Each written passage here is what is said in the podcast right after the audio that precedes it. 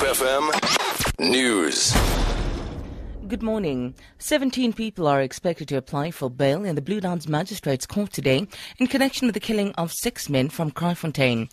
The men were arrested after the bodies of their alleged victims were found on an open field in Joostenberg Vlakte in December last year. Their hands were tied behind their backs and they appear to have been stoned to death.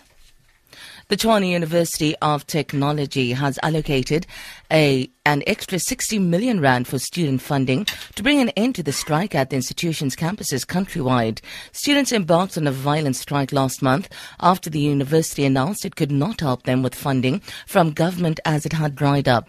The National Student Financial Aid Scheme allocated 463 million rand to TUT this year, down from 633 million rand in 2014.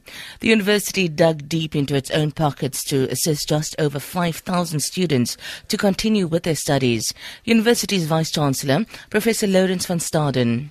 And this arrangement is there not to cater for all our students. I've mentioned that we already enrolled 47,000 students. This arrangement is to cover a group of about 5 to 6,000 students. So this whole exercise with CSRC is about financially needy students but academic deserving. The Constitutional Court has dismissed an application by Agang SA for a secret ballot on a motion of no confidence in President Jacob Zuma. The court ruled that the application was not in the interest of the public or justice. The party filed the application in December last year, in which it asked the court to declare National Assembly Speaker Baleka Mbete unfit for her office after she did not allow a motion of no confidence in President Zuma to be voted on secretly. Agang MP Andries Tlouamma says the party feels that the judgment of the Constitutional Court is unfair. The party has now filed papers with the Western Cape High Court.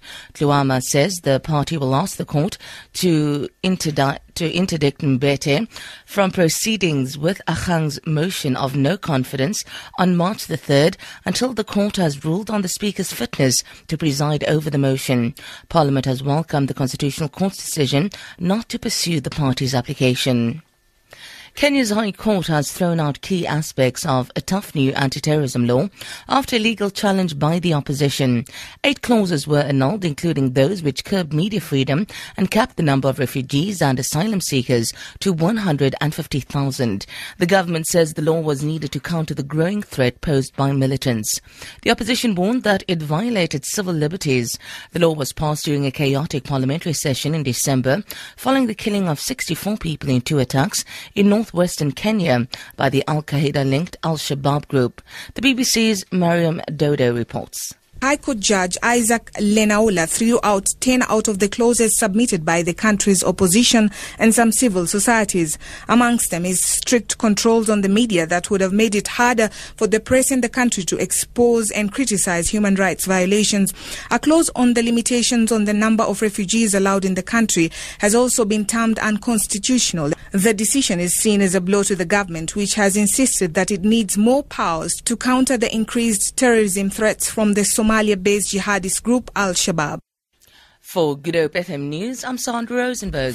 Good Hope FM